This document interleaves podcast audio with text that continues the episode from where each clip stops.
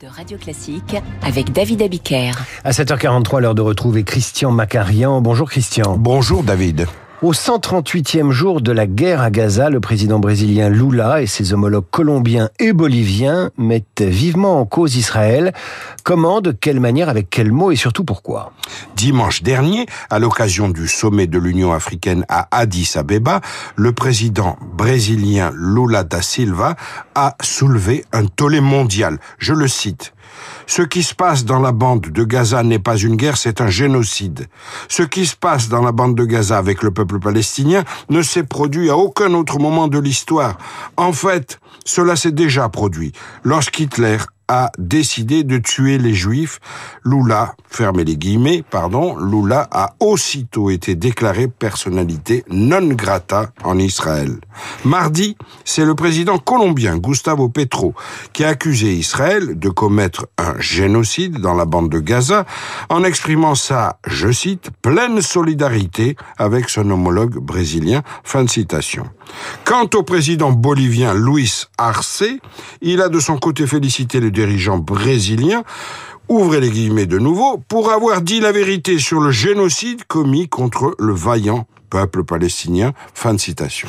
Alors cette euh, dérive ou cette solidarité de position de ces pays sud-américains est-elle euh, vraiment nouvelle? En fait, c'est le point d'orgue d'une dérive qui a commencé à la fin de l'année dernière, lorsque la Colombie et le Brésil ont annoncé leur soutien à la procédure historique intentée par l'Afrique du Sud contre Israël devant la Cour internationale de justice de La Haye.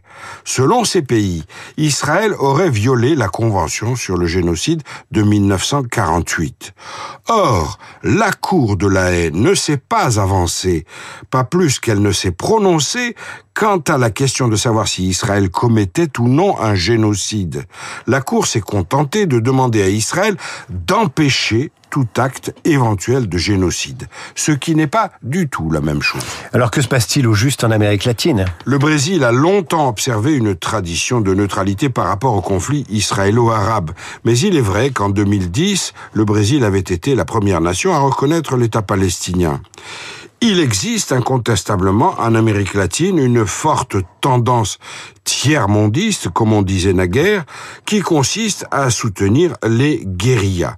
Mais il y a fondamentalement deux autres raisons. D'une part, le Brésil cherche à asseoir son rôle de leader mondial du Sud global, spécialement au moment où ce pays assure la présidence tournante du G20, dont les ministres des Affaires étrangères sont depuis hier, réunis justement à Rio de Janeiro. D'autre part, l'anti-américanisme, vieille recette qui fait toujours de l'audience, de plus en plus d'audience, est le langage commun de l'Amérique latine à l'Asie, en passant par l'Afrique et bien sûr par le Moyen-Orient. Seule exception dans ce paysage, tout de même, le président argentin Javier Milei, qui est un fervent partisan, lui, d'Israël. Anthony Blinken lui rendra visite dès demain à Buenos Aires. C'est qu'il y a urgence. La semaine prochaine, Javier Milei se rendra à Washington pour assister à une convention de conservateurs où il rencontrera Donald Trump, évidemment. Milley, le président argentin féru de Talmud et Donald Trump, l'allié d'Israël. Un drôle de binôme réuni à Washington la semaine prochaine, vous l'avez dit. Merci Christian, dont on retrouve le billet sur radioclassique.fr et sur l'application Radio Classique. À suivre le journal imprévisible et la tour Eiffel vue d'en bas par euh, les touristes et par Augustin Lefebvre. Radio Classique 7h47.